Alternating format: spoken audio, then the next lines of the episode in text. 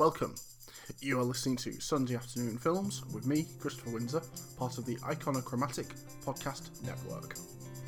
Before I begin, I will warn you there will be spoilers about the film, so if you've not seen this before, I would recommend switching off, watching the film first, and then coming back and listening to this podcast.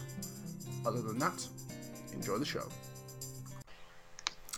Good afternoon and welcome to Sunday Afternoon Cinema with me, Christopher Windsor, and joined by my now co-host, Mike Larkin. Not to suggest there's anything co-host about him, I consider him to be a host also, but, you know, I, I've got a big ego, so I like to think of myself as the main host, and I hope that's quite alright by you, Mike, and if it's not, well, it's my podcast, so, yeah.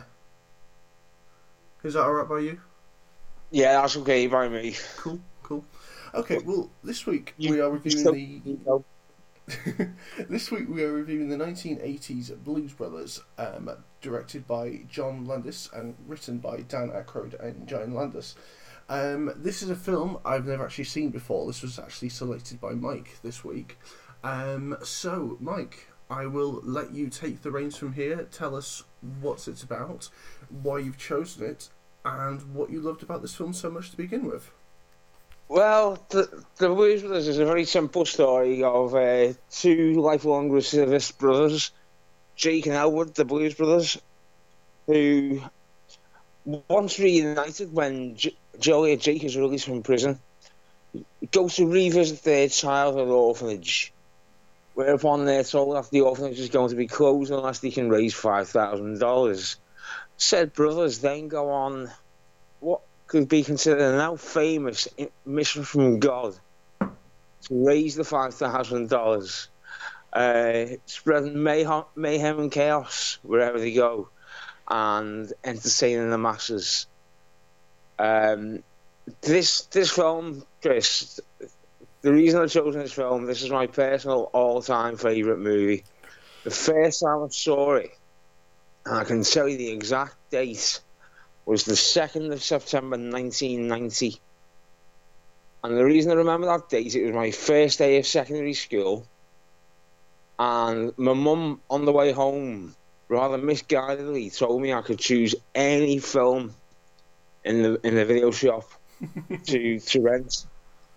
So I saw, for some reason, I saw the Blues Brothers. I saw the cover, and just these a very simple cover. These two guys and the Blues Brothers, and the words "They're back." Now, for me, I thought that must mean it's a sequel, so I went on a hunt around the shop, only to be told, "No, no, there's there's no fair. This is the first Blues Brothers movie." So I chose that, and my mum kind of tried to talk me out of it. Um, but I stuck with my guns and said, "No, no, that's definitely the film I want." I don't know what it was about it, but it just drew me. And um, it's the first of what could be called the Saturday Night Live movies, really. Um, in that the characters started off much like Wayne and Garth and all those other characters started off on uh, Saturday Night Live. And for me, this film has just got everything. It's got it's entertaining, it's funny, it's got laughs all throughout, and the little star cameos that are peppered through, uh, just just make this movie a delight for me, a real delight. What What did your mother think of it when you eventually got home and started watching it? Did she watch it with you? She, we all watched it as a family, um, and uh, you know, she, my mum, my mum really like really enjoyed it. She really did. And here's here's the thing as well. That original 1980s VHS copy. Uh, later on, the video store went up for sale. Uh, sorry, they were closing down. So they went, they put everything in the shop on sale. Now I bought that VHS, and this was probably 25 years ago for five pounds, five whole pounds. Which was a lot back then, to be fair. It was a lot back then. That was that was half of my pocket money. Uh, well, it was me. It was me pocket money plus some of me um, paper round money. Um, but I went in and bought that, and I've still got that original 1980 VHS copy. I mean, I think this high, you know, not not to go off on too much of a tangent already, because I know we did it last time, but I think it's an interesting thing, the whole concept of actually renting a video from somewhere that kids today just wouldn't get. You know, the the equivalent to it these days, I guess, would be the likes of Netflix and um, Amazon Prime.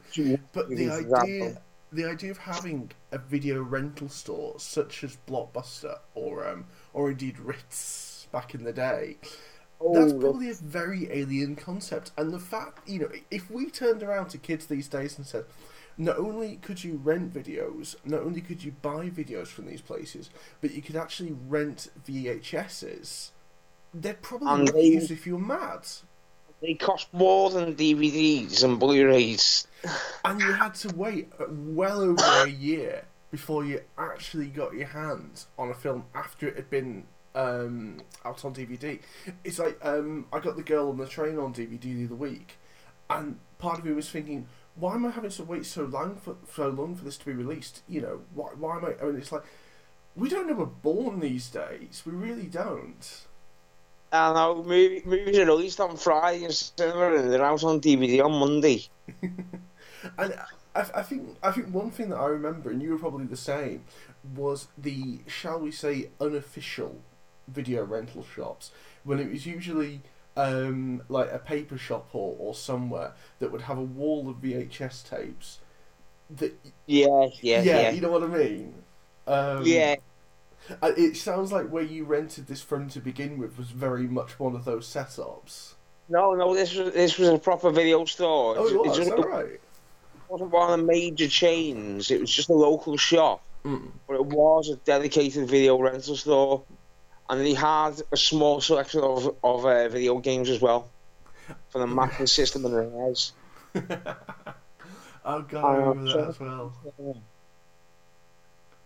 Anyway, to get back, to get back on track, uh, the mo- Yes. what were your what were your thoughts on the movie going into it for the first time? Right. Okay. Um. Okay. The first thing that I want to say about this film is I didn't hate it. Okay. There were certain parts that made me smile, and there were other times that made me laugh. But overall, I can't understand the legacy that the Blues Brothers seems to hold. If Right. someone asked me to describe the plot of this film and what it was about, I would basically say that it was about Jake and Elwood who needed to raise five thousand dollars to pay off a bill for a foster for a foster home rather in which they were raised. They offer money, but it's not accepted because it's seen as dirty money, and they they're never explicitly told a time frame of when the money needs to be provided. That there doesn't seem to be. They don't, from what I remember anyway, they don't say we have to pay this bill within 24 hours. We have to pay this bill in 48 hours. Otherwise, we're going to get No shut down. say- No one does give them a time frame. I thought she did. I thought she remembered it, but I couldn't. What was the time frame? Oh, I can't. Um, that's a poor point. That is, it does escape me. I think it's I think it's a week or something like that. Yeah, I, I thought it. I thought it was a period of time, but it wasn't exactly a twenty-four hour or forty-eight hour period either. You know, um, but I think if someone turned around and said we've got to pay this bill off in a month, wouldn't nearly as be exciting or as fast-paced. And so, to talk about the plot a bit more, they decide to go and get the money back in, and the only way by doing this is to getting a band back together um, that they formed years ago, and by seeking every member in what appears to be quite a large band in order to raise the money and get It's, into. it's a ba- it's a proper band, It mate. is, If- it is. It's a huge band, and they seem to get into wackier and wackier adventures whilst they're trying to get the band back together and trying to secure a, just trying to secure a gig. In bigger, in bigger and more dramatic scenes, including a long and lengthy car chase, which includes going into a mall and jumping bridges, and Oh, also try, trying to be killed by a mystery woman who never has a real explanation or a reason as to why she's there. It's never Crazy really. women don't need It, explanations. it, it's never said who she is or what she's trying to do. Ooh. That is all explained. What- She's what- Jake's Jake's fiance who he jilted at right, the so- altar. Why, why does he want? So he wants to kill her because you see that's the problem. This is one of the problems that didn't come across to me. So that was the main reason why she wanted to kill him. Would that be correct? Yeah, that's that's the only reason she wanted to kill him. It, it's it's real at the end, before they make their big escape, that she waited for him at the altar. Um, the the high cathedral, and everything was set up and all the rest of it, and he just didn't turn up. So she's plotted her revenge ever since. A bit extreme. This is women for you, mate. but I, I, I, I, I don't think that the, the the role really needs any explanation. It's just a crazy, crazy woman, played wonderfully by the way Carrie Fisher. I was going to say, I was trying to figure out exactly who that was for a little bit of it, and then I suddenly realised who it actually was. And to be fair, yeah, yeah. Um. So anyway, the film's the film carries on, and honestly, I'm just not sure what to say about it. It, it, it dragged for me. I didn't care care about the character of Jacob Elwood because I wasn't enough enough time or reason to do so. And this is possibly going to sound a bit nasty, and this is possibly going to sound a bit harsh, but just because they came from a broken home, and just because one of them spent time in jail, and based on their activities after release, I'm not entirely surprised. And just because they want to save a place that they were raised, it doesn't mean I necessarily have an awful lot of investment or I necessarily care about these people. They spend so much tra- time trying to get gigs that aren't real, and in a seemingly 48 hour period, that everyone just feels disorganised and a mess. I'm not sure what it was that Jake went to jail for, but both of them seem to be so disorganised and able to and unable to do just about anything. I'm surprised if the mafia ever took them seriously or wanted them to carry anything out. They weren't in the mafia. I was just explaining that. Um, Good, because they wouldn't be very good at it. they weren't. They are just musicians who end up eh, getting themselves into into scrapes. Um, that's literally all they are. Is is two blues musicians who find themselves in trouble regularly, and it, it I, I don't think you're meant to feel kind of sympathy for them you, you at all. You're not meant to. You're just meant to kind of be to go along on this crazy journey with them. That's all they want. I mean, you to, to join this crazy journey. yeah, I mean, I, I got the feeling that the whole through watching this film that it was somewhat going nowhere and that it was a, it was a road movie about the road. It felt disjointed. It felt disorganized. It felt like the script was writ- was either written by an amalgamation of a lot of different script writers thrown and then it was thrown together, or a group of script writers were sitting in different rooms at, the t- at a different time, submitted it, no one told them, and then it was thrown together. It it just felt a bit jumbled, a bit overproduced, and a bit over the top. There's actually a, a bit of a famous story about the script. Hmm. What, when Dan Aykroyd originally wrote the script, he wrote uh, it was over 300 pages long. Jesus, right? which, um, which was uh, he when he when he sent John Landis the script, he actually sent it in the cover of a Yellow Pages. Right. And we're talking about the 1980s Yellow Pages in LA. So you can imagine how thick that was, right? Um, and what he un- unwittingly done, he'd actually written the film and the sequel in in one. Right. So we can't like this is this is far too long. We need to we need to basically split this in half. So that's what that's what Dan Aykroyd did. Is he just literally he fa- you know, split it in half, and that's what the that's what they ended up with, because that that was Dan Aykroyd's first script. You know, this was pre Ghostbusters, pre anything else that he'd ever done, really. Mm. Uh, uh, so he he only really worked on, as I say, Saturday Night Live. Um, which was obviously it's it's it's short it's it kind of very short um, scenes that you're involved with today. So he wa- he wasn't a seasoned writer at all. Um, let me see. Oh, sorry. You know, he'd written a TV movie for the Beach Boys before that. Right.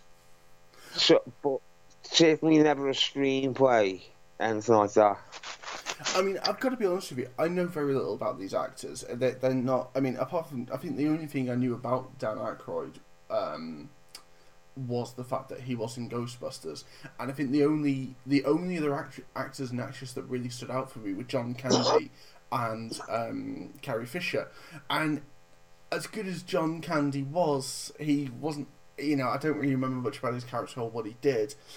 Um, I mean, the I mean, thing is, You have to remember, John Candy at the time wasn't wasn't the star he'd become later in the eighties. this is true. This is true. Um, so this was 1980 when they filmed it, so none of them were really major stars. Um, Dan Aykroyd wasn't wasn't the name he is today. Nobody really knew who he was outside of Saturday Night Live. Um, and the fact that they got together and made this film was kind of an accident in itself because um, John Belushi was a heavy metal fan right. when when he first started Saturday Night Live, John Belushi was a metal fan. Dan Aykroyd was a blues fan, and it- you know they got they kind of really bonded, got along over music, and it was Dan Aykroyd who introduced Belushi to the blues. And they start off, um, the, the very first performance they did of the Blues Brothers wasn't actually as the Blues Brothers. They were just doing kind of a, fi- a, a few minute segments and musical segments, and it was literally just these two guys on stage singing a song called King Bee, and dressed up as giant bumblebees. and the, if you watch the performance, it's a, it's a very good performance, but it's it's literally them two in black hat, black sunglasses, and bumblebee outfits, and you wouldn't think anything would really come of it. But you know, obviously, it was popular with the fans um, of the show, so it kind of took off and became a regular a regular thing that they would do these these musical segments. Um, Belushi really got into it, got into his singing, his performing after that, as a result. Um, I don't know if you've seen videos of his performances, but he used to do uh, Joe like Joe Cocker impressions. Uh, no, no. I mean, I mean, it's would Joe say- Cocker. Uh, Joe Cocker was so good that Joe, Joe Cocker himself uh, famously got a phone call from someone saying, "Hey man, I've just seen your performance on Saturday Night Live. You were really good." He said, "I haven't done Saturday Night Live." and it was John Belushi's performance that this guy had been watching, and it was so so accurate that even one of his friends, one of Joe Cocker's friends, had thought that he'd been watching Joe Cocker. I mean, I'm, I'm starting to I'm starting to get a little bit less negative about music music in film in general. Um, I mean, I went to see La La Land obviously the other week, Yeah. which is which is quite clearly a musical. I don't know if you'd necessarily call this film a musical, but I would definitely call it a musical. And honestly, I kind of I don't I didn't really enjoy it. I don't know. There was just something about it, and I, I feel like I feel like I'm being far too cynical about this film. I mean, sorry, so carry on. No, no, no, go on. I mean, there, there's just a few more bits that I would like to say, and then um, I will let you tell me why I'm completely wrong. Because I'm the thing is, I'm sure I'm right. I, the thing is, I'm sure I'm wrong about this film. You know, there's got to be something that I'm missing here because this is a beloved film clearly, and I don't know what it is. I mean, look, I don't mind over the top humor. I really don't. I love films like Hot Shots and National Loaded Weapon One. But with films like this, they know what they're trying to be. They know what they're trying to achieve. They know what the audience they're aiming for. And sadly, it doesn't come across in this film, which makes me wonder is that what they're aiming for? Are they looking for the same audience that Hot Shots and that Loaded Weapon, and the films like Loaded Weapon One are aiming for, or are they simply putting it in there as a process and as something to drive the film along. I, am not sure. That's the problem. I I don't think this this movie is particularly aimed at any particular type of person, if that makes sense. Mm. Um, it's for me, it's got everything. It's you know, it's, I say it's got you know, it's got humor, it's got you know, big cameos, it's got music it, I don't think it's trying to be anything. It's anything. It's not. It's not pretending to be anything. Yeah. Apart from just a fun movie. Now I think what might have happened, and it, you correct me if I'm not wrong.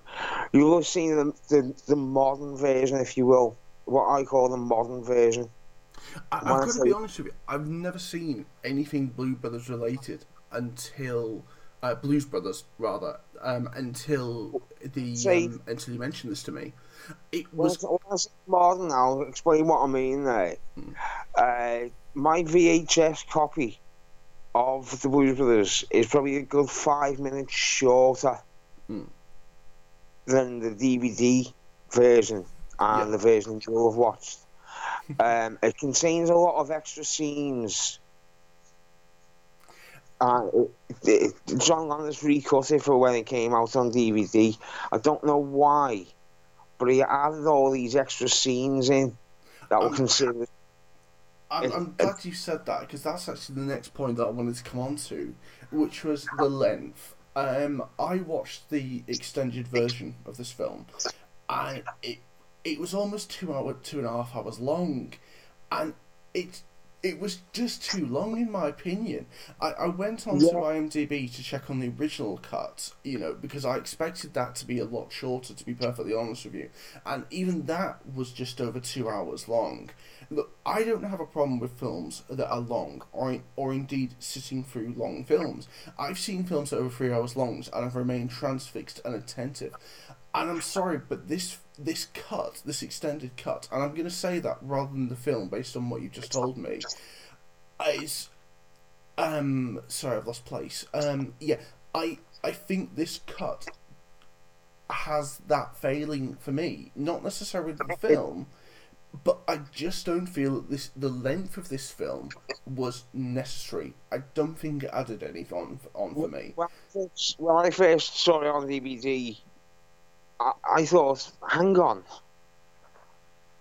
what's because they, have got all these scenes added in. There's one scene where Elwood goes to hand in his notice at the cheese whiz factory where he works. Right. I'm like, what the hell is this?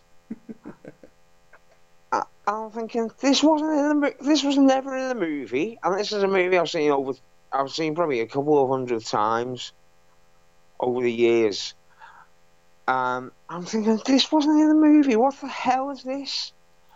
and then I went back to check on between the two different versions. As I say, there is a there is a big difference between the two running times. I mean, the, the, the other things that bothered me um, in terms of the running times was the cityscape scene at the very beginning of it, showing um, smog, pollution, and industrial, where you could barely see the sun, you could barely see the city. What, what, yeah. was, the po- what was the point? What was that showing us, John? What were you trying to tell me? If it was because you wanted to say some representation about the city, frankly, you failed because I didn't know that it was Chicago for an awful long time. So, wh- what was that about? Please, what was the point of that? You wasted a minute and a, mi- a minute and a half of this film showing me that the other thing that annoyed me that was um, that did this was and I'm sorry but I'm, I'm being I'm being a bit picky here but what did that represent? If you're gonna show something if you're gonna film something if you're gonna put something out there it should represent something and this represented nothing. And the other thing that got me that was really overdrawn was the walking from the prison cell to being processed to being released I appreciate the film needs setup to get across a story, but this didn't help. If anything, it hindered it and left me thinking, I get it. The guy's in prison. Can we move on? This didn't help. The, original get it. the original version of that scene, again, it was much shorter. It was basically none of the scene, none of the bit where they wake him up Yeah. is in the original cut. It's basically just the walk through the prison to, you know, to the releasing area. Uh, you've got the scene with Frank Oz, where he's going through his belongings, and that's it. It goes straight into the intro from that. And even for me, I was watching it again last night. That it felt oh, it felt belabored. I mean, Uh, I'm, I'm, I'm kind of glad you said that because I can't, as I say, I do think I should go back and watch this again. And if I do, I'm going to watch the one that isn't the extended edition because I feel that, like, in, in, in, in what is not meant to sound like a nasty way, but less is more. You know Yeah, I mean? def- The only scene I'd say that that really benefited from the extra from the extra cut was the the Minnie Minnie the Moocher scene Remind me of that one, sorry? uh, where they're in the Palace Hotel ballroom. They're trying to get in to the Palace Hotel ballroom, but there's obviously everyone by this point is caught up with them. And so the they're rigging the the good old boys truck with the super glue on the pedal. Right, yeah. Um, and that is extended, and that works for me in the extended cut more than any other scene. I I don't know why it just does, but the other extra scenes really, as I say, they add very much, pretty much nothing for me. So I would recommend going back and watching the original cinematic cut because it the pacing feels a lot more natural. I mean, as I say, I, I didn't, I honestly didn't hate this. I might not have liked it instantly, but I didn't hate it at all. There, there are, there are a lot of good films to say. There are a lot of good things rather to say about this. You know, the the interplay between John Belushi and Dan Aykroyd is fantastic. The the way the way they bounce off each other is very well done. And you know, whilst I wouldn't have guessed that they were brothers, you know in in the literal sense, um, they were related, weren't they? They they were, yeah. Um, I, I wouldn't necessarily guess that they were related, but you know, just in terms of their I think- their interplay, it's very well done. I mean, you have to remember by this point, the Blues Brothers had actually gone on tour. In real life, they had gone on tour and released a couple of albums. Right. So they they kind of perfected the show by the time this ever came around. Um, and you said you mentioned the band before was a rather large band. Yes. Uh, the touring band and the original band were actually bigger. right. Um, Paul Shaffer, who later came to fame on The Late Show with David Letterman, was the Yeah. original keyboard player. Okay. Um, he couldn't go out on tour with them. He, sorry, he couldn't be in the movie because of, I think it was contractual obligations with something else. Possibly David Letterman, actually. So Um, was this a band that were big before they started going on SNL, or did they create this band almost as a side project, went onto SNL, and suddenly said, "Hey guys, we've got something here. Let's run with this." Well, This is a band he created on SNL for SNL. right. And that became became big through SNL, and he went on tour as a result. I mean, as you say, so, some of the some of the people that they managed to get into this, you know, some of the cameos, I didn't recognise all of them. Um, the the three that really stood out for me, as I say, were the um, sadly departed Carrie Fisher, uh, Ray Charles, um, James Brown, and whilst I didn't recognise him um, immediately, um, Cab Calloway, which is a name that does spring out for me, and like you said, I assumed that these people were real because when I'm looking through the names on IMDb, um, you know, they're, they're all got the same. They've all got their real names in the in the um, in, in their characters. They just happen to have uh, nicknames. Uh, well, James Brown doesn't. James Brown plays the Reverend Cleophas. And he's Well- fabulous. He really is. I'll give him that. He he, Yeah. he, he reminded Well- me, um, and I'm sure that it was done. And in fact, I'm sure that John Landis was involved in it as well. Um, coming to America, where you've got Eddie Murphy playing this outrageous, outlandish priest. I'm, Yeah. I'm sure you remember it. So I'm I'm assuming there's some kind of a link there of some description. Uh, there, there might be. Uh, John Landis did, did, did direct Coming to America. Um, so you know that that's probably where this came from. I mean, I like John Landis. He, he's actually very good. He's done an awful lot, um, you know, of good films. I didn't instantly recognise Ray Charles when I watched this, but then again, I was never especially a big fan of Ray Charles. Uh, I didn't know that the Reverend was played by James Brown. By James Brown. Again, I'm not a fan of James Brown, so I wouldn't necessarily recognise if he came up to the middle of the street. Surprised recognise Spielberg. Sorry, I'm surprised you didn't recognise Spielberg. Spielberg was in this. Blimey. Isn't he? Spielberg was the, uh, the tax collector at the end. I did not pick up on that. I'm not gonna lie. Um, Uh, as I say, this film is, is peppered throughout with, uh, and this is really the film that started, I think, the trend of the of the uh, the big Hollywood cameo. Um, because you've got all these names peppered throughout. As I say, you've got Twiggy's in it. I'm just having a quick look through. Sorry, carry on. Uh, Twiggy's in it. She's uh, she's at the petrol station. Right. um, that um, Elwood is flirting with, and, rip, and here he rips off. Um, as, as mentioned before, the you know the, the late great Carrie Fisher, um, Jake's ex girlfriend. You've got all the all these master bluesmen of the day. You know the likes of John Lee Hooker, um, as you said, Ray Charles, Aretha Franklin, who's just retired last week. She has, hasn't she? Yeah. Um, and the actual musicians in it were all famous musicians in their own right Hmm. before even doing this. Um, Steve the Colonel Cropper was a member of Booker. It was a founder member of Booker T and the MGs. Right. Um, st- Ma- Matt Guitar Murphy again, you know, another master bluesman uh, who's very famous. Uh, All big, big musicians. I actually had the had the privilege of meeting Matt Guitar Murphy many, many years ago. Um, walking through Liverpool City Centre. That's pretty cool, man.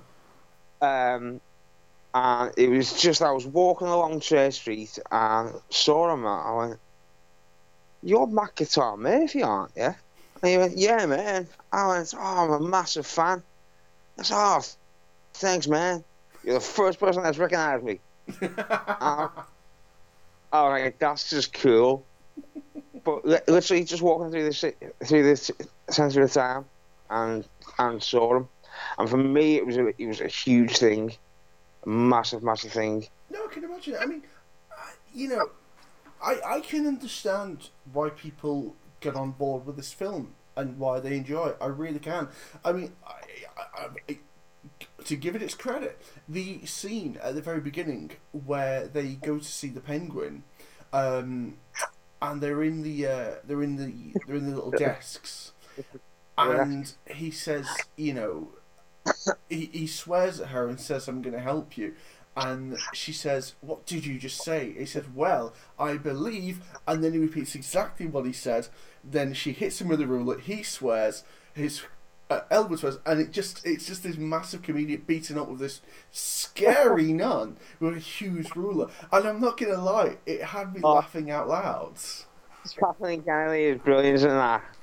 And when um when uh they when he goes falling down the stairs, still in the desk, it's just it's wonderful. I'll give it that. It really is. But the problem is the film kind of peaked there for me as much as I hate to say it.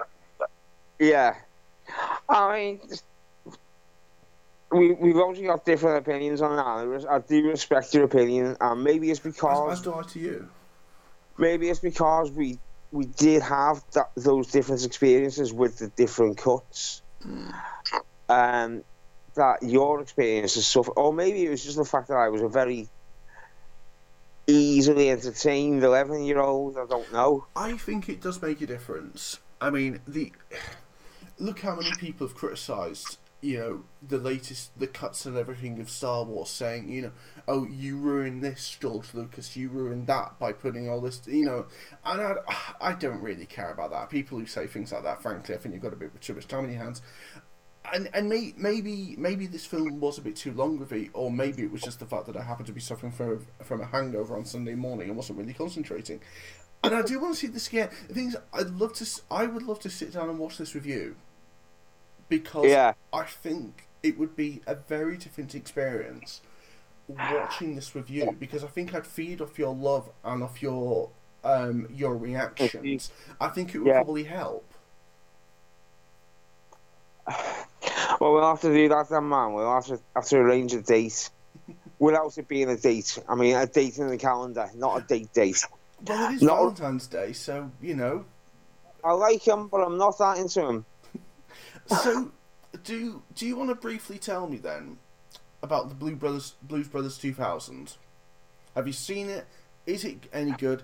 If I go back and enjoy the Blues Brothers and find I love it, am I worth watching the sequel? Um, in a word, probably not. This it's not a film that's beloved by fans, and the reason, a big reason for that is it was kind of unnecessary. I think. I mean, the, the soundtrack is amazing. The soundtrack is phenomenal, and jo- John Goodman has got a voice that you've you've got to hear. John Goodman sings. John Goodman sings Oh, yeah. and he is he is unbelievably good. But as I say, it was unnecessary for me. Um, the kid in it is annoying, and for me, I just watched it and I went, "Oh, Danny, what were you what were you thinking?" Um, as as I say, back in the eighties when he wrote the first movie, he wrote the sequel as well. So obviously, in the intervening years, you know, a lot of the cast had sadly died. John Belushi famously died young. Um, so obviously, extensive rewrites were needed, and the the touring band of the Blues Brothers actually has um, James Belushi right. as opposed to John, and apparently he is in his own right a good musician, a good singer. He he performed the, the theme tune to his own show. Um, so it might it might have worked better if they'd had Jim Belushi in the movies in some way. Um, just as, as, a, as an original nod back to to his own brother. I But mean, I, I, the, the Blues Brothers is one of those films that I've been recommended by my father on a regular basis to watch. He he offered to lend me the DVD on so many occasions, and I always said no, no, no, I'm, I'm not interested. Um, I I couldn't tell you the reason why, and I think he also so, told me that the Blues Brothers 2000 wasn't an especially good film either. So I kind of suspected you were going to take you were going to say that. In all honesty, um, It, it's it's kind of like it's The Godfather three. right, Ooh, d- bl- blimey, whoa. Yeah, it's The Godfather three of the Blues Brothers. Okay. Uh, don't say that lightly. No. Sofia Coppola, you know, what's her name? Is it Sofia? Yeah, Sofia Coppola. It was, That's what I'm saying. I mean, again, great cameos in it. Um, probably bigger cameos this time because obviously the the, the cash is, the cachet is built up over the years, but completely unnecessary film. Um, I'd have been happy if they just released the soundtrack, to be honest, because the soundtrack, as I say, is amazing. Um, oh, and Miles Dyson sings as well. Miles Dyson.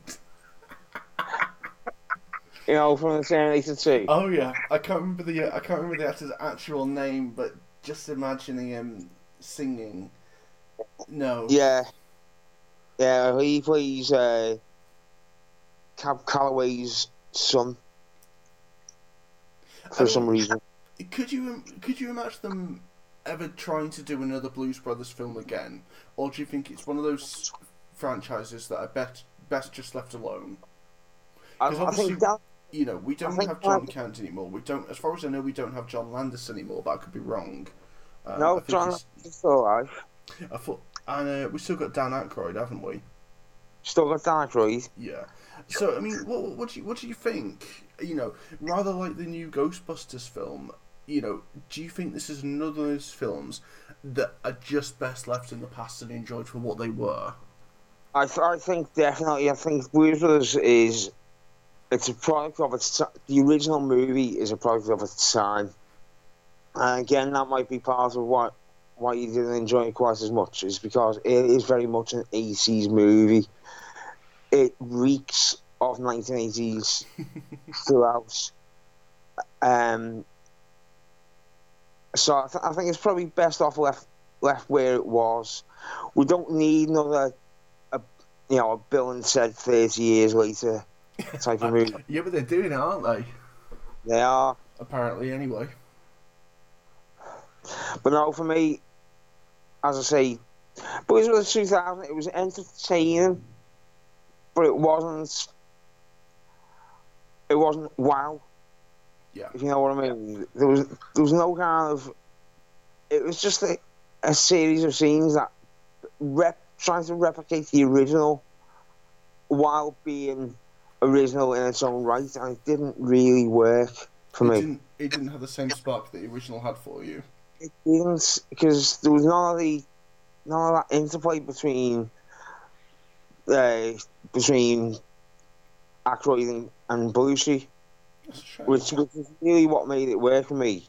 Is just the, the personal relationship them two had, um, and there's, there's many many stories of of the you know the story of those two when they were on on tour and uh, John Belushi after filming one filming one scene just kind of disappeared. And everyone started looking for him going where is he? Where is he? And actually performed a house to house search for him. And um, you know knocked on one door. Have you seen this guy? Yeah he's asleep on the sofa. And um, a nickname they had for him was I think it was America's favourite cousin, something like that.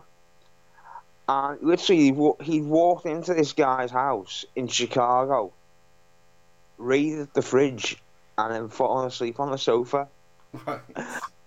Um, and Ja- Dan Aykroyd now owns a chain of bars in America called the House of Blues. Oh yeah, And- yeah. I I seem to remember you telling me about going to one. Um, was it the, One in Chicago. was it the one in Chicago that you went to um, in Yeah. America? It was, yeah. So. Now, the House of Blues originally, and this is a story I've actually picked up along the way. It's not of, it's not on the internet, so you you may not read it. The House of Blues originally was basically anywhere Dan Aykroyd and John Belushi went Right. after filming. Um, there was anywhere they set up, and they, you know, they usually have like a poker game, things like that going on. So it, basically, any house they ended up in became the House of Blues. In this instance, the house of Jake and Elwood Blues, the Blues Brothers. And he later turned that into this, as I say, very successful uh, bar chain.